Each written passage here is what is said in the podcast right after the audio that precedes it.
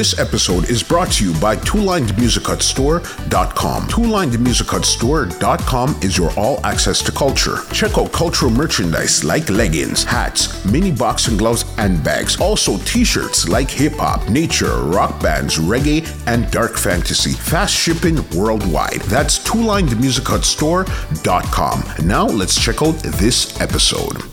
What's going on, ladies and gentlemen? This is Muscle, and this is another Two Line Music Huts Entertainment Report podcast. And today we have a really special guest in the building. Listen, this man has been in the business now for the past 25 years. You hear him on the radio weekdays from 2 to 7. That's a drive Toronto. And then you hear him again in the nighttime. That's Made in Toronto Takeover on Flow 93.5. You know we have in the building today? We have Ricochet in the building Yeah, today. yeah, What's yeah. going on, my brother? What's going on, my guy? I'm great. Yourself? I'm good. You just aged me there with the 25 years. Listen, we're in the age of Wikipedia, in the Right. age of Google. Yeah, there's so no anybody, come on, bro, we know Plus the everything. grays are starting to pop up. So eh, I it's all? You know what that means. You're actually doing something good. Yeah. that's why you're still here. That is You facts, understand? Facts. All right. On this podcast, we like to take it right from the beginning, Right. Then bring it right up to 2021. I like that. First question for you is this: Where did you grow up in the city, and what attracted you to music? Good question. I grew up around uh, Keele and Sheppard. So, Okay. you know, I guess, you know. West Side. Yeah, West Side. You know, Yeah. Keele and Sheppard, Jane and Sheppard, Jane Mm-hmm. Finch. Um, and uh, what brought you? What brought me to the music? Mm-hmm. I mean, what else is there to do? You know, what I mean, two immigrant parents working Mm-hmm. double shift, nobody home, uh, running around in the streets. Things can go left real quick, which they did. You know, to keep it a buck, a bunch of times. Mm-hmm. Yeah. Um, but I think it all started when I was like 12, man. Like just watching Electric Circus. Um, I seen it might have you know we were talking about Mastermind off air. It might have been Mastermind or Yeah. somebody I seen DJing there, and I was like, yo, that looks hella hella dope. Yeah. Um, and then I from that point on, I'm like, you know, I think I'm gonna get this a go. Okay. So you know, them time they're like, Mom Dukes will give you uh, money to go buy bus tickets. I'm like stashing that money, you know, doing like the, the, the walk to school. Yeah. Um, you know, and saved up enough money, copped a few turntables, and there was a goal. And there was go. And what type of music were you playing back then? Hip hop. Hip hop. Hip hop. Yeah, yeah. yeah. What was the first hip hop record you heard and you said, "Yo, I love this right here"? Wow. Yeah. Wow, muscle. Uh, ah, that's a good question, man. Um, Eric B for president, maybe. yeah, yeah. You know what I mean? Um, I think that was the first. Like, whoa, what's this? And then I don't know if it was before or after, or maybe around the same time. Uh, N.W.A. The, the Straight Outta Compton album, like, had me. That was Yeah. it. that was it. Like, Yeah. uh, for some reason, somehow, I was able to have that LP. Okay. Like, I guess my mom was oblivious to what was going on on the record. Um, and that was just like, I was like, yo, what Yeah. is this? Um, it was the music, but it was also kind of like some of the things that they were talking about that I was seeing around my neighborhood that kind of I felt like, I mean, let's be honest, Toronto is not um, South Central Los Angeles, right? But some of the same things I was I was able to understand and see, and I was like, wow, these guys are talking about it in a way that nobody's ever, you know, Expressing expressed that way, it like that, Yeah. right? Express yourself, right? Yeah. the records. Um, so yeah, it was definitely you know one of those 2 Mm-hmm. joints right there. When you bought your turntables and you said, "Okay, what was your DJ name that you gave yourself back then?" It was Ricochet. Ricochet. Yeah, from the very jump. Uh, I've had my name ever since I started DJing. Yeah. Since I was 13, and I've had my phone number since Yeah. I was 13. Those two things haven't changed. And we were talking about that Yeah. over DM too.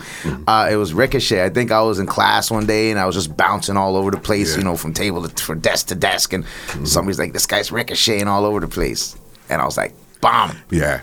I'm like, that's it. Cause my name That's is Ricky, right? So it just makes sense. Yeah, you know what? That makes sense right there. Ricky Ricochet, yeah, it Yeah, works. You know what I mean? yeah. What were some And it your, sounded hella cool. Too. Yeah. Yeah, what were some of your early parties? Did you play any of the school dances? Yeah, yeah, yeah. So like, definitely, I think that was um, the first joint was like a middle school. Shouts to Alaya. Yeah. Um, middle school dance, grade 7 maybe grade eight. Um, bringing the turntables, uh, going to George over at Tracks, Shakedown, getting um some Cerwin Vega speakers. I can't remember whatever it was. um, and stringing up and, and playing the dance was actually the first dance I ever think we, we ever did. From then, Um, very quickly, you know, we linked up with my man Az. So at that time, it was me and my partner Juice. Okay, from beginning. Yeah, me and Juice and Az, for that matter, um, have known each other our whole lives. You know, three, four years old. Um, still fam to this day. Like I don't even call those guys my brethrens or my friends. You feel me? That's family. family. You feel family, me? So, bro. um, initially started with me and Juice. My my man's Az had moved out uh, from our hood out to the Rex. He was connecting with with um, you know a bunch of guys out there, and uh, he came back to the hood. He seen what we were doing, and he's like, "Yo, let's make this happen." So the the uh, high school dances turned into house parties in Finch and Palisades, Eddie Stone, Driftwood connections. Uh, Maze, our hood, like you know what I mean, um, just in that general area. Then the house party started turning into the West End, and then um, you know like places like Joe Bananas, Twenty Seven. Um, there used to be the spot down on John and Queen called Corporate Club. Okay. It was like a loft. So we were doing. We were very. It's funny, man, because us being like a hip hop sound, we got our break in the dancehall scene. That's where you got your break. That's where we were in the dancehall scene for at least five years, easily until I was 17, 18. Mm-hmm. Um, heavily, like you know, on those off days too, like Monday, Wednesday, Thursday, Sunday. That's where the Joe Bananas Joe and Bananas, those you know, Uh-huh. Mucky Mondays, like you know, Wow. them one there. So it's Yeah. like that's where we were. And mind you, I had to go to school in the morning, and I'm trying to explain this to East Indian parents. Yeah. you know what I mean?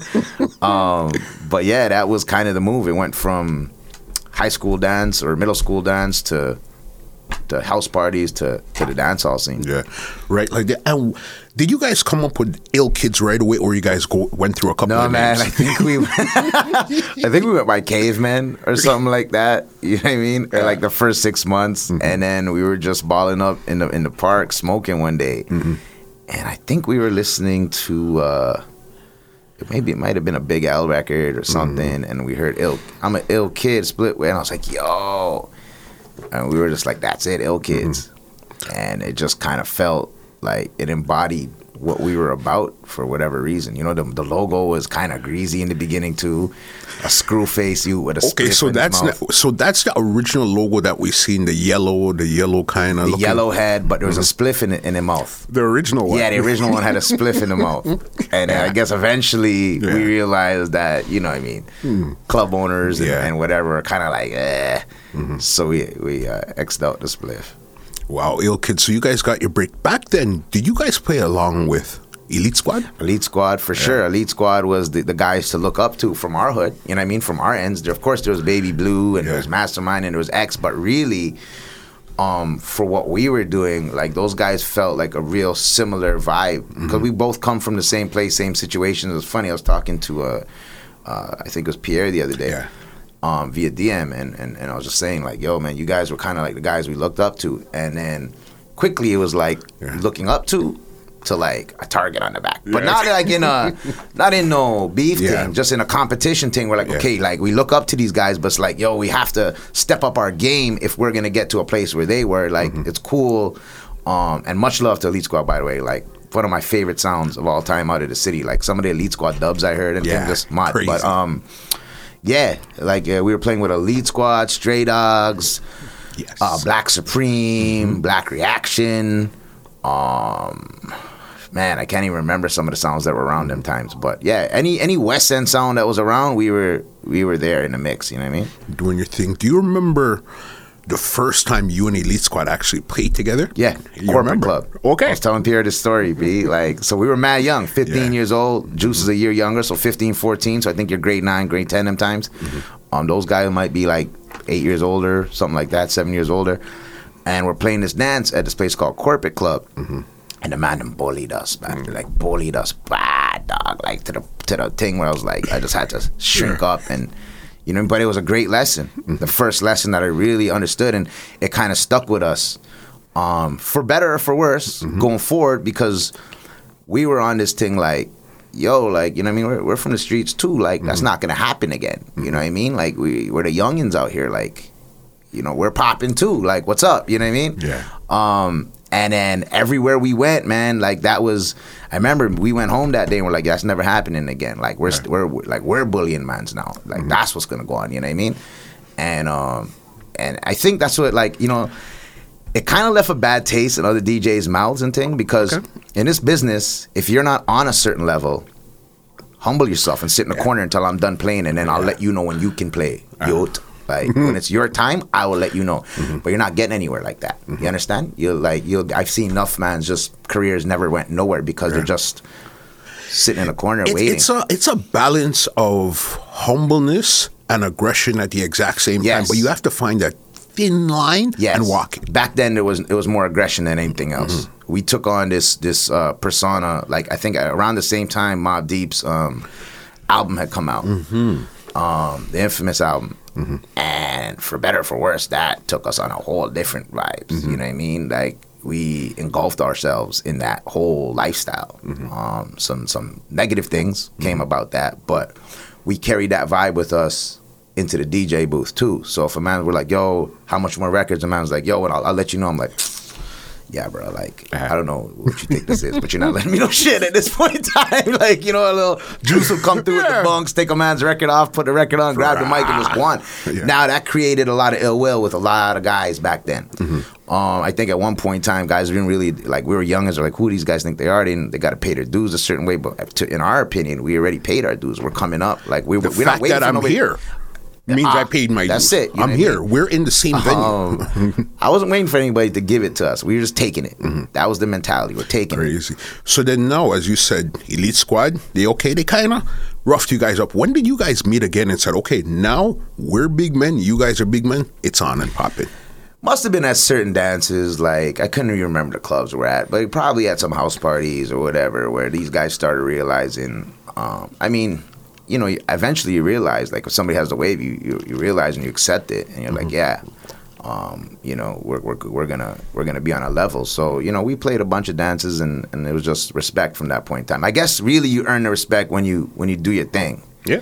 right? Like, and when somebody sees you do your thing, and they're like, okay, like whatever I thought or whatever it was, like these guys are doing their thing, like they're on. You know what I mean? And I think those guys kind of seen.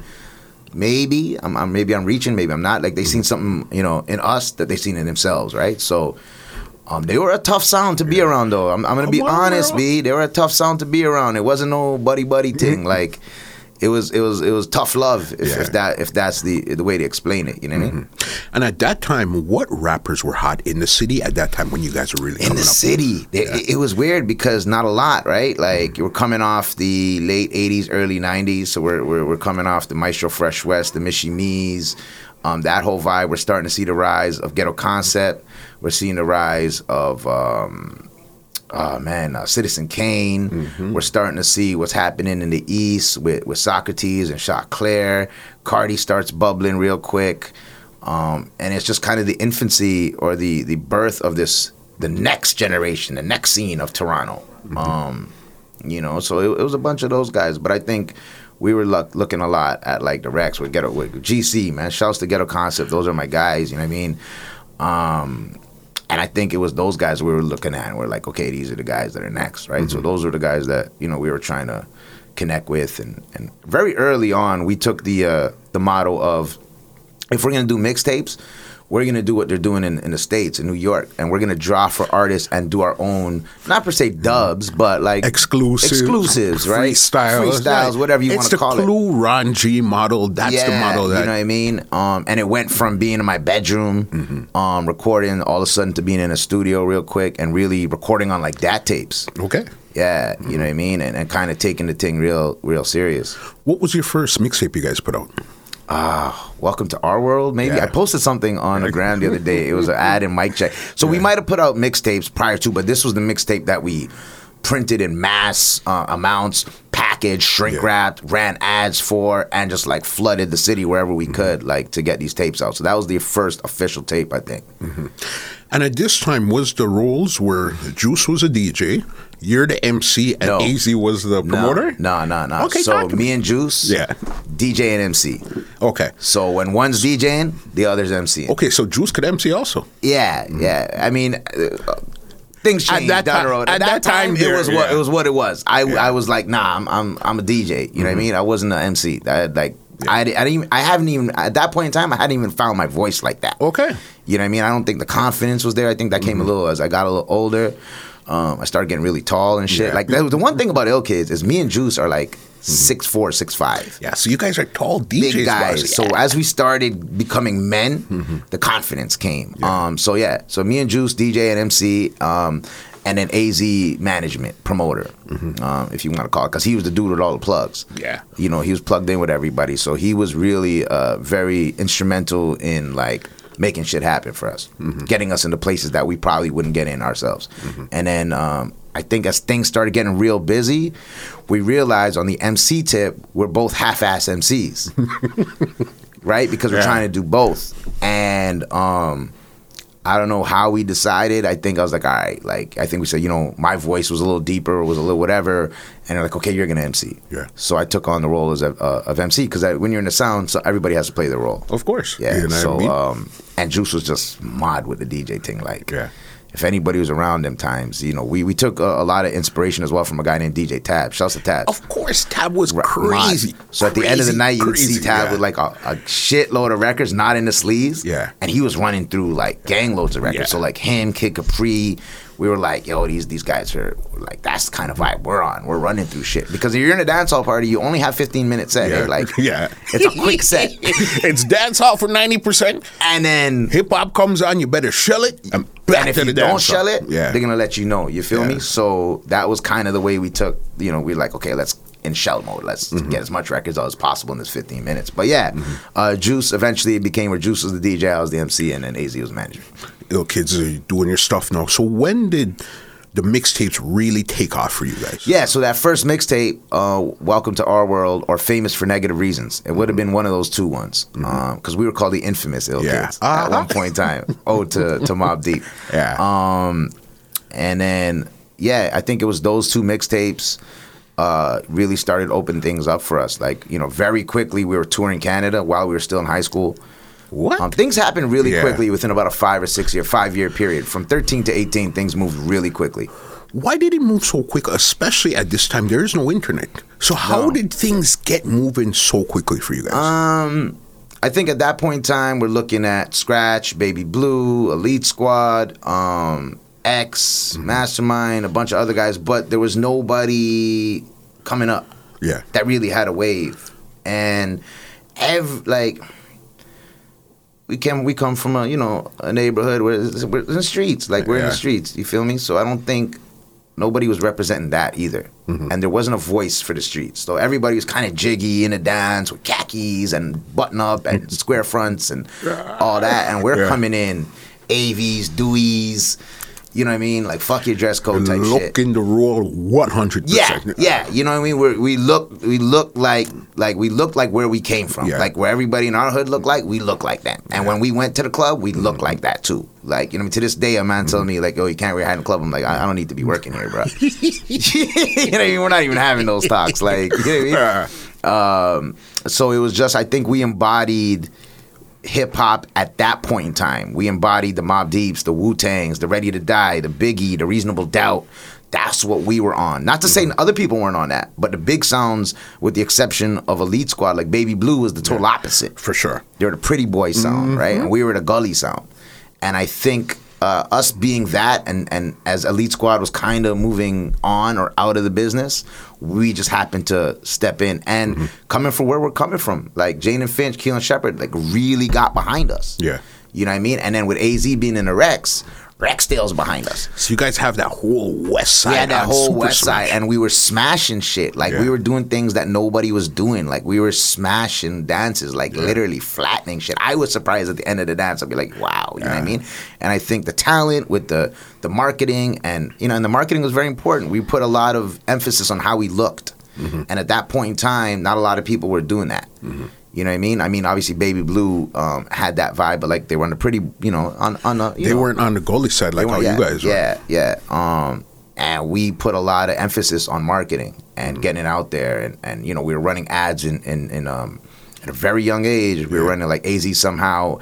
Um, got it, got it, got like a barter situation where we were running ads and mic check, and then we decided one day we're like, we're just gonna like wrap a bus. Listen, you beat me to the punchline, boss. This infamous bus. Yeah. Right? Listen, if you were in Toronto Caribana time, this bus, everybody seen this bus yeah, yeah. everywhere. Yeah, especially Caribana times. What? Okay, so you guys had it before Caribana? Because I know whenever you see that bus around, you know it's Caribana. But yeah, like a week out, you know what I mm-hmm. mean? Start getting it bubbling and whatnot. What was the thinking behind that? And walk me through you guys getting a bus, boss. Again like how do we do things like who like what's what can we do differently? Like we never thought of ourselves as djs we thought of ourselves as artists. You understand? Smart. so we're like there's no difference between us and somebody signed to def jam. Like we're the same shit except we don't rap we dj Yeah.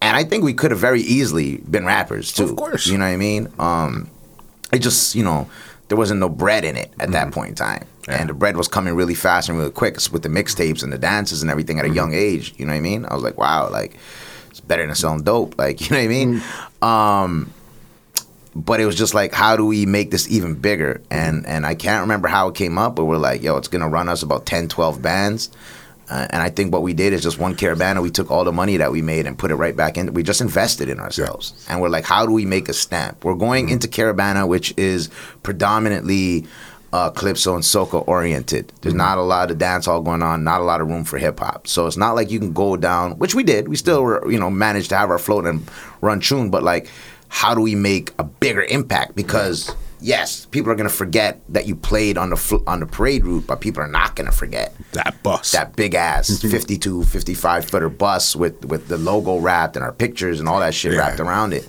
um and then when we busted out like i remember bringing it to the hood was one of the most proudest moments of my life fam like you know letting my mom and dad Yeah. see that this is what's going on like it's a real This thing Bus. yeah. Mm-hmm. Um, and we just we're like, okay, when we did it the first year, it might have been '96, maybe. I'm not sure. Mm-hmm. Maybe a little later. Um, maybe a little earlier, but like we realized that this was the move. So you know, we took a lot of years of inve- reinvesting in ourselves Mm-hmm. Um, to make that bus happen. But that even that put the stamp on the thing. Like it was like, yo, these guys are not. These guys are here to really, you know, do it, not playing around. That's probably one of the most legendary things you could. When you think about Caribana, you think about that bus. That if you're in the city, that's what That is definitely in your one thing when I buck certain mans on the road, they're like, yo, the bus, fam, the bus. You know, what happened to the bus? And I'm like, yo, it's parked up. Don't worry. You know what I mean? um, Right. Yeah, though. But that definitely helped us move forward and, and gave us our vibes, though. right there. And did you guys actually put people on the bus, or it was just a Ah, straight no, no, promotion? no, no. There was people on. There was Yeah. shit going on on that bus. Those are some of the best times of my life on that bus, bro. Yeah. yeah, you know, we had we had the whole gang with us on that bus, like Okay. all the man and, and you know what I mean, and shorties and, and whatever. And we also the way we finessed that bus, it was like a uh, you know how um uh, a band or whatever would have like an extra pass permit for like a uh, like a bus that carried the water or like a truck. It would be like U-Haul truck that carries the water and all the supplies. We're like, yo, we'll do that. Yeah. You know what I mean? Right. We'll do that. Yeah. Because we're not we're not like how else are we getting on the route? So Mm-hmm. we would just finesse it where like we'll put the water for whatever band. I can't remember who we were with them times, but we Yeah. just put the water and shit. And if you know some of the some people that are playing mass wanted to cool off for a little bit and catch some air conditioning, they can come on, which was fine with me Yeah. because all of a sudden the gal them were on the bus jamming with the man in two. So it was just a good old time, you know what I mean? Yeah. And we would have a float where we were DJing on too. So like you know, it was just a, a whole a whole vibe for a good ten years, fifteen years. That's how long you guys were running that bus for. Yeah, I think we ran that from like uh, mid '90s till about I think the last time uh, we ran it maybe 2010. It was a scaled down version of it at that Yeah. point in time, but it was like okay, this is the last maybe 2010ish. Yeah, Yeah. the last hoorah. That's so Of that That, bus there. And were you guys actually promoting your own parties at that same time? You're also a Caribana weekend? Where you guys were just, your thing was get on the bus and market? It was get on the bus and market. Um, it wasn't until a little while after until I linked up with uh, Chris from BMW, Mm-hmm. Where he kind of took us under the wing because AZ was more management Mm-hmm. than promoter. Although he did do a few dances here and there, but he was more a businessman than, and a promoter. And then we hooked up with Chris, and he Mm-hmm. kind of put me onto the vibe of like promoting. Prior to that, I had linked up with Uncle B Mm-hmm. Yeah. a little bit too. Um, and it was like that's when we started like hitting the all ages scene really heavily Okay. and like putting on you know dances. But usually on Caribana, um, the dances that we did didn't come around until we started owning our own club and shit. You know, it was always just like playing for other people, Mm-hmm. whatever. Yeah, no, you guys took it, as I said, the bus. I know that you guys were involved with some parties too, and even club. What was the club that you guys were involved with? So it was originally Karma, where I was a, a marketing manager there, and then it went bankrupt. yeah. and then the opportunity came to just buy the club. So uh, a couple of this us. is the one out by the airport. That, and yeah, right now I In guess the the. DoubleTree right Yes, now. Yeah, yes. Dixon Yeah. Mm-hmm. and and Martin Grove there. Um, it was a big ass club, right? It was like twenty thousand square feet. It's huge. It used to be a movie theater. yeah. Um, so Karma went bankrupt, and the opportunity arose. And I'm like 22, 23 years old at this point in time. The uh, opportunity arose for us Mm-hmm. to to buy the spot with a few other folks, and we're like, "Yo, if we're really gonna up it, Yeah. that's the way to do it." And we just went in and we ran that for about Mm-hmm. two, three years until the Hilton came around and, and bought us out. And that was a game changer, right? That was like, who's doing this? Yeah. Like we had never seen anybody, any of our peers do this, and I think that not was some of the DJ motivation. or even a because club owners were usually some people from you don't know them. You're not really cool with them. Where we were from, they didn't look like Yeah, us. no. You know what I mean? It was we were playing by their rules, and I think that had a lot to do with it. I'm like, you know, I think we're sitting there like, yo, we're sick and tired of playing by other people's rules and Mm-hmm. other people telling us how we should conduct our culture, like how we should play and what songs we should be playing and how we should dress and Mm-hmm. Yeah. how we should run things. And I think the only thing that made sense is like we just got to do it ourselves, and that was always the mentality of ill kids. All right, you don't want to put us on the big dance? We'll no problem. We're doing the big dance. You don't want to put us on it? No problem. We're putting ourselves on the on the on the bus on the parade Yeah. route, and it was just like a do it ourselves mentality from the very jump. Mm-hmm. And that's where that that's where the nightclub Crazy. thing came in from. When did you guys get involved with the radio? Early, Yeah. mad early. Um, so Az was volunteering at CHRY, which is now Vibe 105. Mm-hmm. Uh, I think I was in grade 10, 11. Um, and then the opportunity came to do the overnight show. I think it was Wednesday nights, 2 to 2 a.m. to 7 a.m. Uh, and then I think Presto and DLC used Island Explosion. Yeah, it was Wednesday night because Island, Island Explosion was it was in the morning time. And um and he's like, listen, like we can get on radio, but it's like the night shift. And we're like, yeah, whatever. Like, let's do it. You know what I mean? And literally, that was a real hustle because none of us really drove. Az was out in the Rex or, you know, where he was. And we were still in the hood. So we would literally, like, take a shopping cart, load, because you had to have crates these times, eh? You had to have crates, dog. And we're rolling to the radio station with three big recycling bins, you know what I mean? Or two at the very least. So we would take the um, IGA shopping cart, bring it up 10 flights in the elevator, load up the records, bring it down, take it to the bus stop, unload it at the Mm-hmm. bus stop, mask the, the thing because you need that when you get back. Otherwise, you're, you know what I mean? Um, mask the, the, the, the shopping cart, Yeah. hop on the bus, and take the 106 to York University. Um, that's what the hustle was. Like, it was like, whatever, you know, That's any means necessary. Yeah. And then take those crates to school. We went to school at Jefferys. Mm-hmm. So we would take the 106 back to school and then find a place to put the records. Eventually they let us put it in the office. Eventually it ended up being we got we went from overnights to mornings, 7 to 10. Mm-hmm. Somehow my mom and me convinced my teacher to give me a credit because I would miss I would miss Yeah. the um the, first period. The first period. Uh, ended up getting a credit for it because it's a volunteer situation, right? It's kind of like a co-op thing, and then they just let us in. They would hold our records till the end of the day, and then end of the day, pack up the records back on the 106, go find the shopping cart, go load up the cart, bring it back to the building. B. Like that was That's, awesome. that's insane to even think. When you look back, do you really realize what the hell you guys were doing back then? No, I've completely forgotten half of this until Yeah. me and you were having this conversation. to be honest with you, like I mean, it's buried back there, but mm. I just can't see people doing it. And we're, we live in different times. Youngins these times they're having their way. Money's right. Like the internet's around. Like there's no excuse There's not no to get money. You can get money. Back Yeah. then it was a little tougher. You know, you had to get money different ways, and Yeah. it wasn't as easy, right? So, I mean, we didn't end up getting a car until our late teens, Mm-hmm. and uh, that obviously changed things, made things a lot easier. But like we were just relying on AZ to come scoop us and do what we had to do as youngins. But yeah, like. Nah, I just can't picture that shit. Mm-hmm. People doing that shit now. That's wild. And when you guys were on the radio, what was everybody's role? Who was doing what on the radio? So I was primarily the on air. Um, Juice was obviously mixing, and then uh, we would all get on air at times. And then AZ was kind of overlooking everything at that point in time. You know what I mean? So um, that was the vibe for for a long time until I think all of us started kind of things got really busy. You know, we're touring, we're playing out five, six nights a week. Yeah. And then slowly, one by one, everybody started dropping off the show, and it was me by myself finally, and like the last one standing.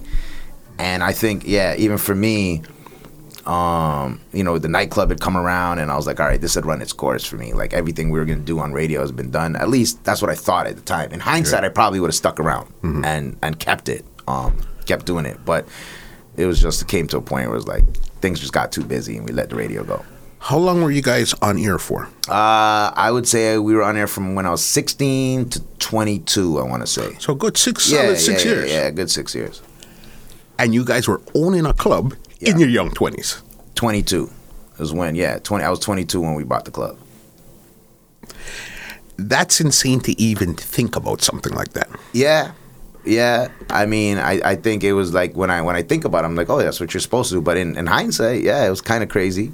You know what I mean? It wasn't cheap. I don't even know how I got the bread together. I got it together though to make it happen. You know what I mean? But yeah, no, it wasn't cheap. We're doing that plus the bus and, and all that, and we're bringing in you know acts and. But it was the only way. Like that was the only way that we were pushing forward what we wanted to do. Like I'm being honest with you. Like at that point in time, Baby Blue was in, in our like crosshairs. Yeah. Because Um, you even said touring and stuff, because you're the ones that toured, they put out albums Yeah. and stuff. What was your first tour like as Ill Kids? Now you guys are really coming out of Toronto, because remember, in, in our mind, everywhere in Canada is exactly like Toronto.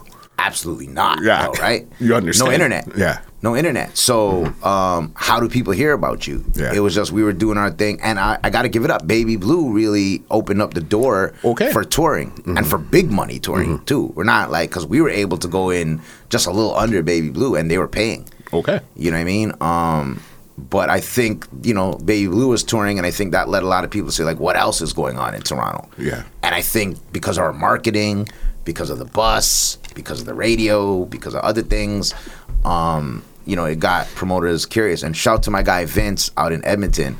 Because he was the first guy to line it up, and it's a crazy story because we were going to be gone for what I think is like almost ten days to two weeks in the middle of the school year Yeah. Um, you know, I come from an East Indian family. Um, Juice is Jamaican, so it's like our parents are not like about that shit At all. At all. School is what is important. Um, somehow, though, I convinced my mom to come to school with me, and she convinced the principal to take me out of school for two weeks to do this, which the principal was not feeling. Right? They're like, "Yo, what is this? this what is this hip hop shit? Like, this is crazy." But my mom believed in me. My Yeah. mom, from the jump, really believed. I think her thing was, this will keep my son out of the streets. And it did, for the Yeah. most part. Yeah. You know what I mean? There was some flip flopping here and there. It took me a while to realize that I don't need to be in that. That's not my thing. Yeah.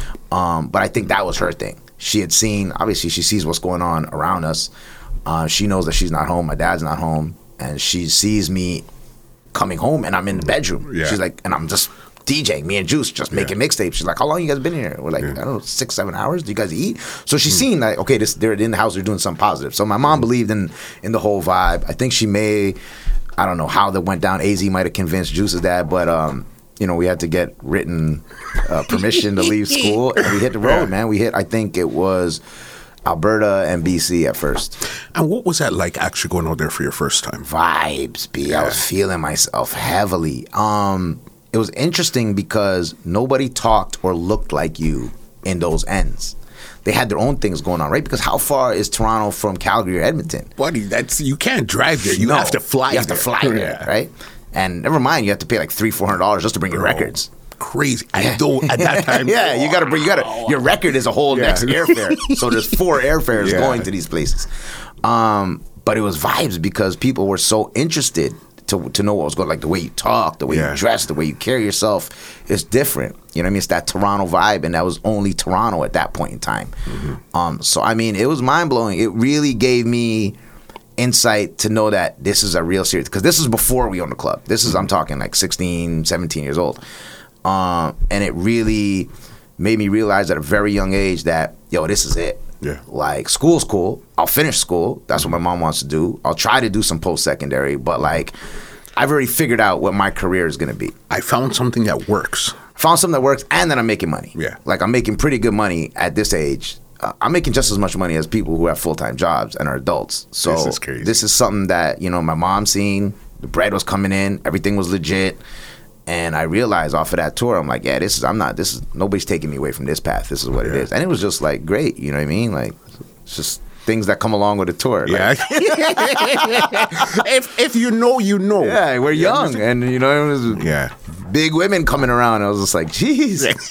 you know, you probably lied about my age or whatever. But remember, you're from Toronto, so you're from the big city, and it's either if you know it or not, they make you know right away that hey, you're not from here, Yeah. and we like you because you're special from the big city. Right, right, and that was the case. You know, uh, that was the West Coast, and then very quickly, Ottawa and Montreal, Mm-hmm. and Windsor and London, and places where you can get in a car and drive. Like Montreal was real big for us. Yeah, but Montreal's a party city, so Montreal's a party city, but we took advantage of that, of the mm. fact that Montreal's a party city. It's a five hour drive, and we would shell. Like, we had a real, like, I remember pulling up in Montreal and seeing a huge lineup, and people being like, because in Toronto, you pull up to dance, it's cool. Everybody's like, yo, ill kids there. Ah.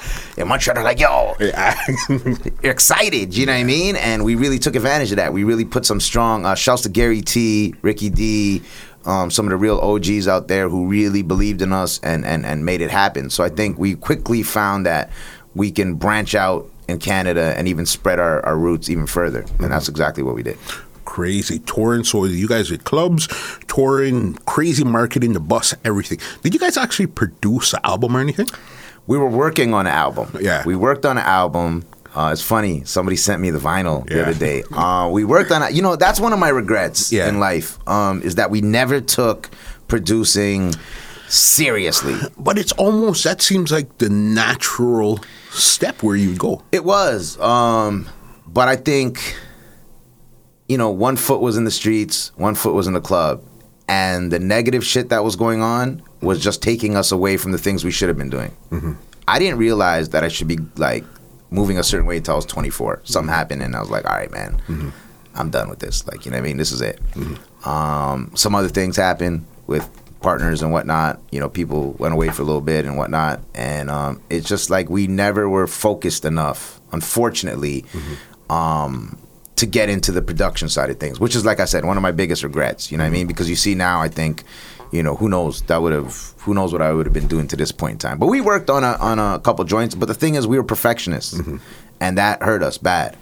We wanted our stuff to sound just like Biggie's stuff. We wanted our stuff to sound like Jay Z. And, remember, at that time, to get that type of sound, you need a huge studio. and we were spending. Yeah. We were going into the big studios and mm-hmm. spending money. Yeah. And that was something as well. We're like, fuck, man, like I like making money. Yeah. And we're just, and we put out a few records. And at that point in time, nobody had really made a lot of bread out of music out of that music, time. yeah. right? Baby Blue started making some Yeah. bread with their deal. uh, But we weren't Baby Blue. That Yeah. was the reality. You know, Baby Blue was nice and polished and marketable for the record labels at that point in time. I don't think they looked at us in the same way. Mm-hmm. Yeah. Mm-hmm. I think they looked at us like, eh, you guys are a little too greasy, right? Who did you guys record? Who did you guys put out some songs with? Tef and Don, I Berg, haven't heard Big that name Berg. in forever. uh, Blue Scorpion, a lot of Rex guys. Um, I think we recorded something with Citizen Kane. I think GC Ghetto Concept did something for us. Um, it was just a bunch of a bunch. I think the the main record was Tef and Don and Amy, this girl Amy, um, and we just kind of like we. I don't. I, I mean, we digged it, but I think we were like, this is not the sound. This can't compete with what's going on in America and we just let it be. You know, I don't think you know people realize that this is a thing until Drake bust. Mm-hmm. You know what I mean? And them times I'm a little older, and I started rocking with Belly and CP Records, and went that route for a good ten years. Mm-hmm. You know, so Okay, so you were in Ottawa or Belly had came to Toronto at that time. um, so that whole thing went down where uh, the Stylus Awards came. So now fast forward 2008, 2009, where the club is is is now gone.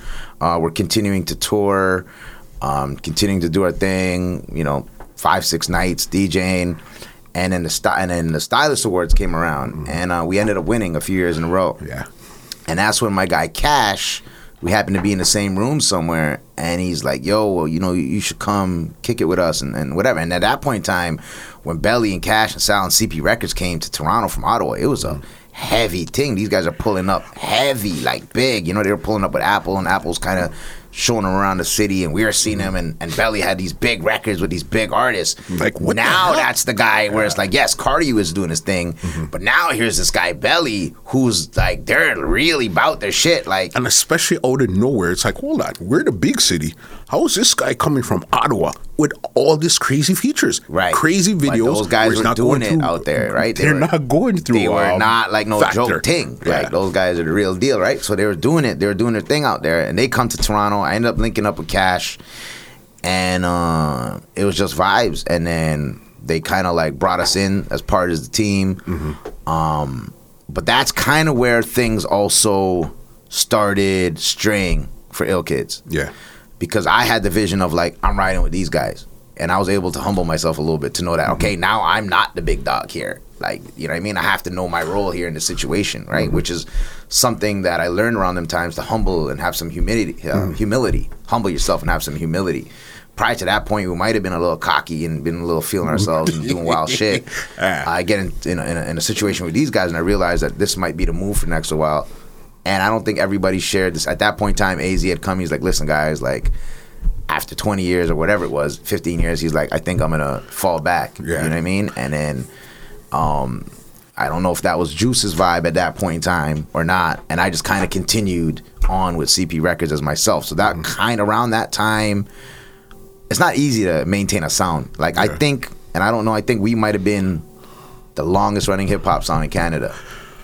For if you're gonna put on those type of years, yeah, because Yeah, Baby we- Blue wasn't even really around that long. No, we got up to like, I think we just shy of 20 years, maybe. Yeah, I don't know. Definitely 18, yeah. 16, 18 years. But I attribute that to the fact that we are family. We weren't friends. We had known each other since kindergarten. Mm-hmm. Yeah. You know, babysitting in the same places, like, you know? Like, so I think that had a lot to do with it. But eventually, everything good comes to an end. Yeah. And we just, we weren't, we weren't on the same page. Um, I don't think, you know, I think we thought of things differently. We wanted different things. And it kind of got to a point where it's just like, it wasn't fun anymore. Yeah. And when you stop having fun together, you got to realize before this hurts your personal relationship, let's just Call it a day. call it a day. So Yeah. we, me and Juice, at that point in time, AZ had gone. Um, guys had come in and out of the sound uh, throughout the years. But I mean, at the end of the day, it was me and Juice, right? Yeah. I mean, Tricks was part of the sound at one point in time. Future the Prince played a hand in Ill Kids Okay. while somebody just somebody was away for a little bit. Future Yeah. filled, you know, filled in some shoes and kept the sound going Mm-hmm. with us. And Tricks was a, a secondary MC when we were taking double bookings, and he was Didn't a major part. Tricks was a yeah, yeah. Tricks was Yeah. a big part of Ill Kids for better part of eight years, six years maybe. Um, Future, the Prince as well Yeah. for a couple years, kind of played a role in the sound here and there. Mm-hmm. Um, but at the end of the day, it was me and Juice, and you know, we just figured at this point in time, let's just call it a wrap. Call it there. And when did Weeknd get involved with the belly situation? It was it was crazy. I was at Belly's house one day out in Sauga by Square One, and in comes the Weeknd. And he had just dropped House of Balloons, and um, you know things were bubbling. But this is before Drake had tweeted out about the Weeknd, Okay. and I think it was just um Because you know- Drake was hot already. Yeah, oh yeah, yeah, Drake was on already. Yeah. Um, and we had a we had a relationship with Drizzy as well. Like he was Mm-hmm. on a bunch of our mixtapes in the early days and, and whatnot. Um, you know, I really from the first time I heard his, his mixtape, I was like, "Yo, this guy's gone," and we just wanted to involve everybody in the city to what we were Mm-hmm. doing. Um, but uh, when the Weeknd came in, I was just I was just witness to all this. Like Yeah. I really didn't have any play or any part in that. I was just around to see what was going on. At that point in time, I was Belly's DJ. I Yeah. was uh, uh, Jordan's DJ, Danny Fernandes. I was just the, the, the in-house DJ for CP. And I think uh, the relationship just, you know, just everybody understood each other. And they just vibed, especially B and Abel, especially Belly and Abel. They were vibing hard. Yeah. Um, and that relationship just took off. You know, you know, Cash. There's just everybody played a part for that thing to come together. And I think management at that time wasn't able to do what Cash and Sal and, and, and, and CP was able to do. So, Yeah. you know, that relationship grew. Um, I had gotten married, I think, a little while after that, Mm-hmm. and I wanted to pull back a little bit. And uh, everybody had moved to LA, and CP turned into XO. And I'm still like really, you know, cool with those guys. That's family over there. You know what I mean? Did Nav get involved from early or Nav came in No, later? no, that was while I was, you know, Yeah. back here in Toronto. That happened mm-hmm. with XO I have nothing to do with anything of that. Mm-hmm. But it's great to see him part of that. You know what I mean? That's so wild. Just to, it's always the beginning stages are always the craziest, especially when you look back when people got far. That's the craziest. There was some crazy shit. nights, man. there was some crazy nights, man, at the studio and at Belly's house. I was able to witness a lot, and I'm grateful, you know, for that mm-hmm. opportunity to be able to do that. Crazy. So when did you know get back into radio? So um, after the whole CP stint, that ran from I think 2008 to 2016, 17, 18. Okay, so it was a it was, a, hot ten year. It was I was with those guys for ten years. Um, you know, and that gave me opportunities to see places I never would imagine seeing. Like we were in Albania, uh, Romania, Hungary, Germany, France, uh, just places I never thought that that this would take me. Yeah. And um, you know, we were able to tour someplace in the states, Canada, Bahamas, you know, um, the islands as ill kids, but we never thought of Germany or anything like that. And um, hooking up with those dudes, uh, especially with Massari, I was able to do that stuff. So that was just like a crazy experience. But um, that also took a toll on me because I was also touring as well. I think I was in Newfoundland uh, every Saturday or every third Saturday. I was in Montreal at that point by myself too. because you still have your brand. I'm still running. I'm still running as with them. Ricochet, and I'm still running as Ill Kids. Yeah. So me and Juice had agreed that we can both use the Ill Kids brand Yeah. as we wanted, and I ran with it. Yeah. You know what I mean? I was like, I'm, I'm still going with this. Um, so I was still, I was in, I think, uh, Montreal. Like at one point, I was in Montreal every Friday. I took a residency every Friday, so I'd fly in at like the last flight at ten, Yeah. and fly out on the first flight at like five Mm-hmm. and we'd go to the poker house like after the club and burn three hours before I had to go to the airport. Uh, and we were doing Newfoundland and then Vancouver, and it was just it was and, and along with Europe, and I just found myself actually it's a crazy story. I don't I don't think I really said this to anybody, but I found myself in a hotel room by myself. Might have been off of like two mollies, like a bottle, like God knows what Crazy. just crazy and came off of Europe, came back to home, didn't really get to spend any time at home. I think I remember actually uh, wifey giving me a new suitcase. I gave her the old one and I hopped on the next flight and I was gone. That's crazy. But that took a toll on me when I got uh, to the uh, hotel after the club. Like I was like, like I get now how you hear crazy stories about people take, taking their eye on shit. Now I didn't go that far, but, I you had- could understand. I had a breakdown, bro. Yeah. Mm-hmm. Like I had a breakdown. I'm not gonna lie. Like I was like, yeah, this is taking. This is way too much for me now. Like this is at this point in time, it had been like 23 years, 24 years of drinking, and it's just a Yeah. big. It's a one fucking long party. Yeah. Like let's be honest, it's two decades of just one long party. That's crazy, bro. Uh, and at that point in time, you miss out on things. People stop inviting you to things, right? Like birthday parties and Mm-hmm. because bowling. they, they figure you're you're, busy, either too cool or you're busy. or you're busy. Right. So I wasn't even getting to see my friends anymore. I'm seeing like social media's on now, so I'm seeing all the shit they're doing. I'm like, do I even have any friends Yeah. anymore, or is just a bunch of groupies around and like what's going on? And uh, I think at that point in time, I had made the uh, decision that I'm done. Okay. Like I gotta come back home and I gotta spend some time at home. And then uh, Luxy had come up, an opportunity for me to be a, a manager over at Luxy and Okay. help them do it with, with what they were doing. So I had done that for better part of four or five years probably. And I had met Mastermind there. I had booked him for something. And me and him got to talking. And he's like, yo, like, did you go to school? I'm like, yeah, I went to school for radio. You know, I was like, whatever. He's like, you went to school for radio? Like, radio, radio? I'm like, yeah, I went to Seneca for a year, Yeah. whatever. He's like, yo, we're looking for somebody on the weekends. Mm. And it's crazy, man, because since the inception of Flow, like, we had always uh, applied or tried to get a show there or tried to get on air. We figured that we deserved to be Yeah. on that station. And it just never happened for whatever reason. I don't think the people that were leading that station at the time, were, they were still stuck in their head of what they thought we were, and that's what it was. But once you're on the inside, you understand one thing that it all comes down to relationships. Oh yeah, That's- everything. This that's whole business, my whole career. The reason why. I, I I'm at this part of my life and still in a club three nights a week and still being able to do shit is relationships. 100%. You got to pick up the phone and, and talk to people. You got to you got to be in front of people's faces. Otherwise, in this business, you don't exist if there's no relationships. Mm-hmm. Um, but uh, you know, it just had come up with, with Mastermind, and I'm like, yo, I tried to apply at Flow. They're not fucking me over. He's like, listen, get me a demo. I'll get you in the door. Yeah. At this point in time, I'd never been on commercial radio. I've been out of radio for a better part of 18 years, 15 years. And I'm like, all right, let me give it a go. But being an MC, you know how to talk. You know how to. So I was able to put together a demo, and lo and behold, they're like, all right, we're putting you on the weekends. Yeah. Um, but shortly after, the station flipped to some old school station, to the Move. Mm-hmm.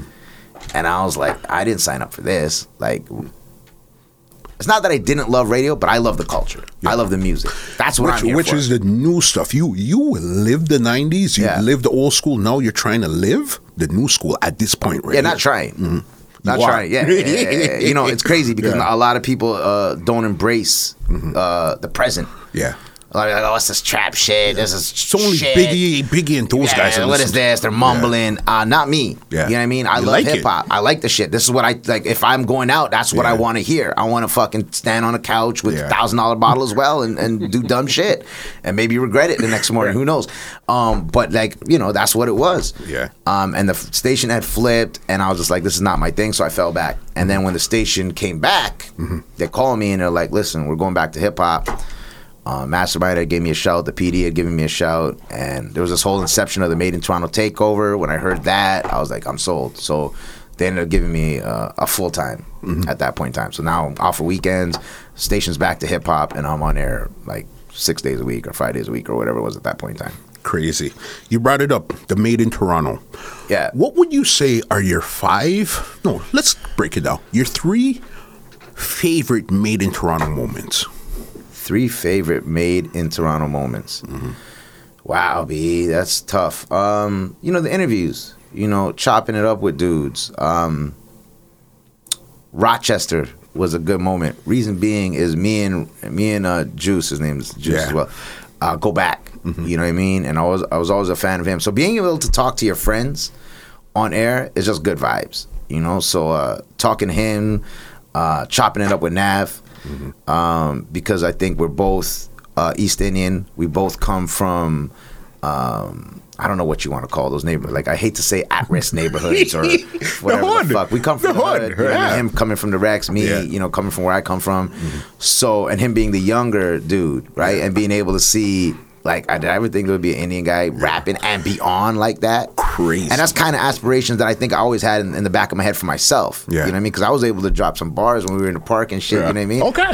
Um, but to see that, it was a really dope interview because a, uh, we all know the same people, right? And then b, we kind of come from the same background, so that was a dope interview. And um, and I think just one of the uh, when the when the takeover started, it started as a, a celebration of Toronto's birthday.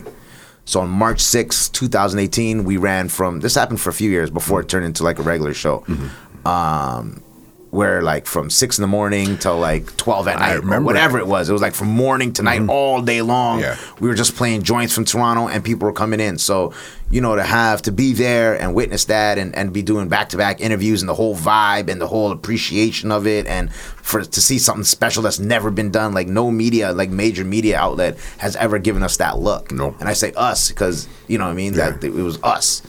Um, so to be a part of that and to see that turn into a uh, daily show was probably that that third moment that was really special. Crazy out there. You spoke to a lot of Toronto rappers in the Made in Toronto. Which who is a Toronto rapper that we lost that was really special? Like this guy was right on the cusp of going there. Uh, that's I don't even have to think about that. It was Houdini. Um, I remember him coming into the studio, um, maybe six months before he died. Maybe it was a year. Um, It's hard to keep track of time. And I realized at that point, I'm like, oh, this guy's different. This guy's different. Like just a just a vibe. Like this guy's going places. And uh, we had a great conversation on air and off air. Um, and then, you know, you know the rest, which was a damn shame, right? But it seemed like one time, like rapping was the most hazardous occupation in Toronto at one point. It might still be though. right? Yeah, yeah, it's it's wild out there. It's just, especially remember you seeing it coming from vinyl to the mixtape era Right. to now it's in the streaming era. Right. So it's like, if they could only see where you're coming from, they would understand. Yo, fuck that. Leave that alone. We're out here to make this. Well, don't get it twisted, right? Don't get it twisted. Yes, there's street rap and drill rap that exists, you know, and I think a lot of people assume that that's what Toronto rap is because that's what you see on the blog pages. True. But let's not forget uh, Haviah Mighty. Let's not forget Dylan Ponders. Let's not forget everybody else who's doing their thing that has nothing to do with the streets or mm-hmm. has nothing to do with ops or has mm-hmm. nothing to do with uh, anything. A.R. like that. Paisley, all A.R. these guys, Paisley. yeah. The list can go on. There's a mm-hmm. whole other scene, and I urge people to go down that that that that rabbit hole and and explore Toronto for what it really is. Yes, it's it's a it's it's it's, it's there's all kinds of shit happening. You know, there's Just John who uh, you're gonna hear a lot from. I think in the near future, just a lot going on, and there's Yeah. street rappers who don't have any polys. Yeah. who have no problems with nobody, and they're making good music, and they're still talking hood shit. Mm-hmm. Yeah. they're just not talking about smoking Ops. somebody. Yeah, you know what I mean. So you know, when we say rap is a hazardous. Um, career or whatever, Mm-hmm. it's not rap. It's the streets that are hazardous. And it just happens to be that some of the street guys are becoming rappers to get themselves out of the situations that they're in. But like I said, me even as a DJ, not even that deep like that. Mm-hmm. I in my I know it wasn't as it, it it took something for me to realize like okay Yeah. let me get out of the streets and some of these guys they can't they can't do that right until it's too late sometimes. You know what I mean? With your interviews you do on your daytime drive right now, right three of your favorite unforgettable interviews. three of my favorite uh, Lil Kim Yeah. amazing interview. Yeah. Uh, it was just like talking to a friend and like it's Lil Kim. So we're talking about the Biggie. We're talking about the Bad Boy, the golden era of Bad Boy. That was a. I think me and her could have chopped it up for hours. Yeah. It was you know um, the Migos, probably my biggest interview. Um, Seen you did that uh, a couple weeks ago. No, I did that uh, last summer. It was last summer. You know, it's crazy. So it's twice you did it then. No, uh, you might see me repost some shit Yeah. or whatever. Um, you know, it's crazy because this pandemic has uh, opened up a lot of opportunities. Because prior to this pandemic, you had to get people in the studio. They had to be in the city, in the studio, and that's how you're chopping it up with them Yeah. With this pandemic, Zoom pops up. Everybody's on Zoom. So now artists can they're like, yeah, you uh, sure. I'm talking to some, they just line up Yeah. six hours or five hours where they talk to people from different markets, and you get 30 minutes with them and you just chop it up. So that's opened up the door for me to be able to do these interviews. So you know that's where the Migos comes from. Uh, I was able to talk to Juicy J, and that was interesting because like I don't think a lot of people realize how deep Juicy J is. He's not just Three Six Mafia. He's not Yeah. just a rapper. He's producing a lot of shit too Yeah. and doing a lot of things. So I think um, I think yeah, Lil Kim, Migos, Juicy, Soulja Boy was interesting. That's what I was about You to know what I ask you. What was it like talking to Big Draco? Because you know he's very unpredictable. not my best interview because it seemed like he was smoked out and laid out. You know, what I mean, he, I wasn't getting the energy that I got from that I see. You know, Big Drake or Big Yeah. Soulja give. You know, he wasn't talking all crazy. Yeah. and uh, I don't think I pushed the envelope to get him to talk crazy Got either. you. So it was a dope interview, but yeah, I wanted to get some crazy shit out of out of Soulja Boy. But we, Yeah. it was dope. He was, you know.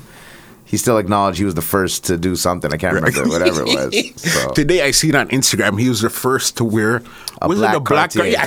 Yeah. guy. Come, this guy. Yeah. Yeah, I don't think he takes himself too serious, No, though, no, right? no, like no, no. he, knows he what he's doing. understands because remember he is the original internet. Oh yeah, rapper. yeah, and that's what we discussed in that interview, right? Like he is that guy that really, when it comes to the internet, Soulja's the first dude that you remember that went Respected viral, or not, Yeah. that's the man. and he knows what to do to keep himself relevant. Yeah. because the music might not be there all the time, but Yeah. What's the best thing you like about working on? But this is Toronto's only hip hop station. What is it you really enjoy about working on Flow? made in Toronto takeover. Yeah, um, because it comes full circle for me. Um, our very first mixtape was all about making sure that we had Toronto artists on it. That continued, you know, went from Ghetto Concept and Citizen Kane to Drake and JD Era and Preem and Belly and and um, you know, it was always, you know, we were never afraid to be in a party, stop the music, and where other DJs wouldn't do that. And like you know, whether it be the first Drake record, uh, whether it be Page's record, whoever's record it was, um, we were never afraid to stop the party in the middle of the party and like put on for the artists in, our city and be proud of it. And if nobody else was turning up, we were turning up. You know what I mean? And that's infectious. So for that to come full circle at this stage in my career, where I can do that on radio and I could do it for the next generation too. We're talking about the younger people and give them like where else are they? You know, a lot of people tell me something. They're like, "Yo, bro, I got like streaming and everything, but my mom heard the shit on the radio."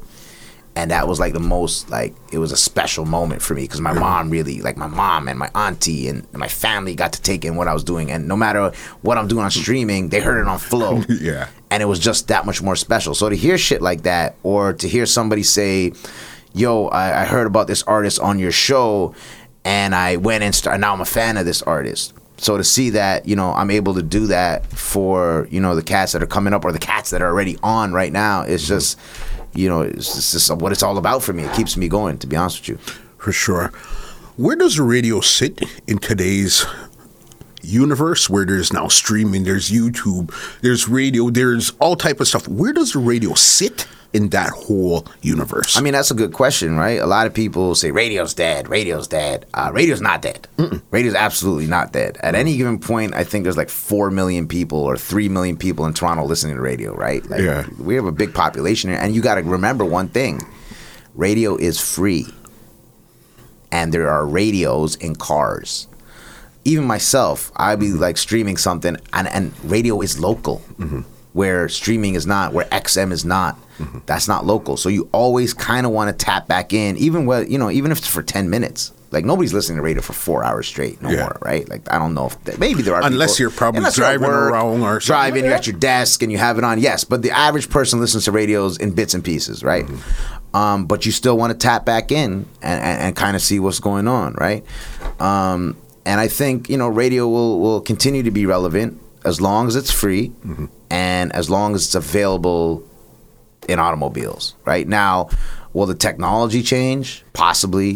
What the future of radio lies in, I'm not quite sure. But from my perspective, um, people listen. You know, yeah, of course, the youngins are streaming, but it doesn't change that. The I think we forget that the 35 year old mom is not streaming all the time. Yeah. you know what I mean. She likes you know what's going on on radio.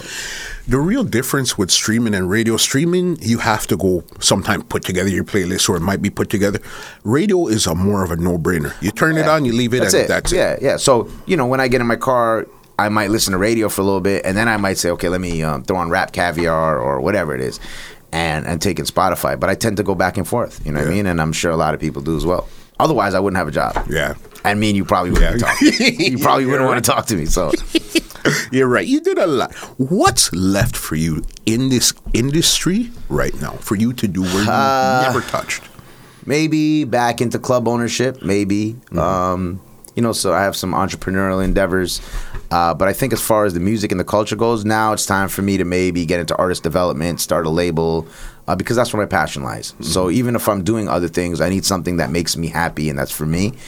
Um, so I've been, you know, I've been thinking about a few artists. I just got to be make sure that I'm ready for that and that I can give that all my attention and all my time. But I think in the next few years, uh, possibly a label or artist development or artist management is going to be in the books.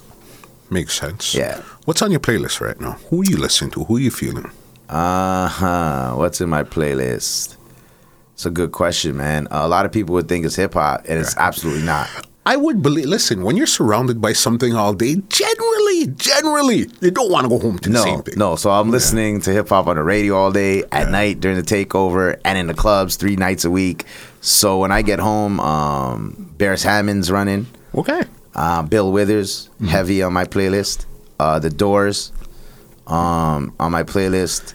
And then I, uh, if I am listening to hip hop, I'm going back to the '90s just to remind myself of a good time. So like Mobb Deep, Raekwon, um, you know, just sometimes I'll even go dig into the stuff that we forget about, um, like artifacts Yeah. and and and Some cannabis and stuff. yeah, B sides Yeah. and, and stuff like that. Yeah, but yeah, I'm not like you know I'm listening to EST Gee and 42 Dugg or 42 Dugg and stuff too here and there. But Mm-hmm. if I'm going on to my like personal playlist, it's stuff that Yeah. you wouldn't expect me to be listening to. For sure, agree. I got one last one here for before I get you out. Ah. here. What's been the highest point in your career, and what's been the lowest point in your career thus far? Um, a few years ago, probably for my own fault, things started like listen, man. We're narcissists. You know Why? I mean? You got to explain this one. DJs, promoters, rate, like attention. You feed Mm-hmm. sure. off of attention, Okay. Mm-hmm. whether you know it or not. I didn't know that. I didn't, wasn't aware to it. Um, there was a point where I was in a business endeavor and that relationship ended, Mm-hmm. and I was making a lot of bread. I was making a lot of like a lot of bread. Mm-hmm. And I got into a weird place, and I was like, "Man, is this, you know, I don't want to do this no more. Fuck this, da da da da da da da."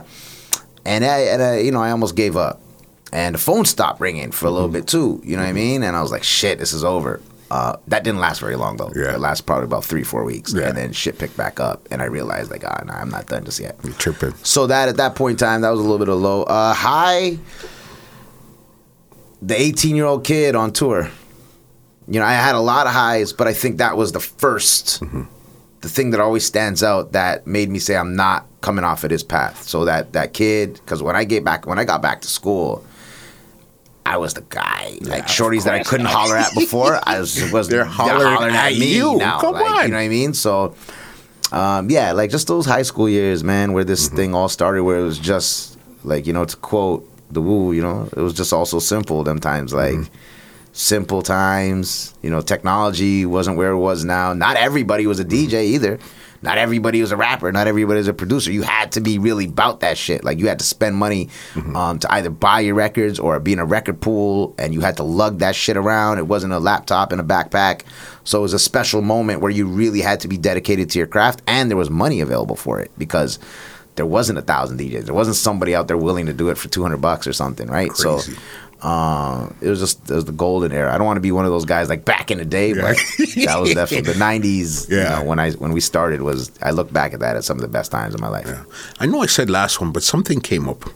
I knew you either hosted or something to do with Jay Z and Kanye West. Tell me what was that? Uh, we did a couple parties with Hove. Uh, a couple parties. We did the Hard Knock Life after party at Gov, and it was crazy because I remember uh, Memphis Bleek was looking for weed, and I sent him out. I'm like, "Yo, go get this guy weed real quick," because that was our opportunity to bring the weed in there and meet those guys. So meeting Hove was smart, right? Because that guy is the goat to me, um, and we were able to do that a few times. Um, and then Kanye was interesting because it was uh, the Echo Fest after party and uh, I won't go too too far with this, but we were playing uh, G Spot Frequency on a Sunday. Can't remember live there, and I think it was Ill Kids, Specs, and Jay, and maybe Baby You in there. And um, so Ludacris is in the building, Lil Jon's in the building. This is a Kanye West after party. Yeah. And so we're warming it up. We're playing. You know, Ludacris records. We're playing Lil Jon records. Kanye walks in. We're like, all right, let, let this guy get settled in and let him get comfortable for a little bit, and then we'll go in on a Kanye set. So as we're lining up the Kanye set, Yeah. This guy grabs the mic. So as he grabs the mic, we're like, all right, we're going off now. We're kind of waiting to go into like a whole 40 minute yay set. Yeah. This guy comes in wilding, B. This guy's talking like, what the fuck? I'm here. Kanye West is here. Y'all playing Ludacris. Y'all playing. Lu-. And Luda and Lil Jon standing right, bes- sitting right beside this guy. Hey, eh? like, this guy's fucking wilding at this point in time.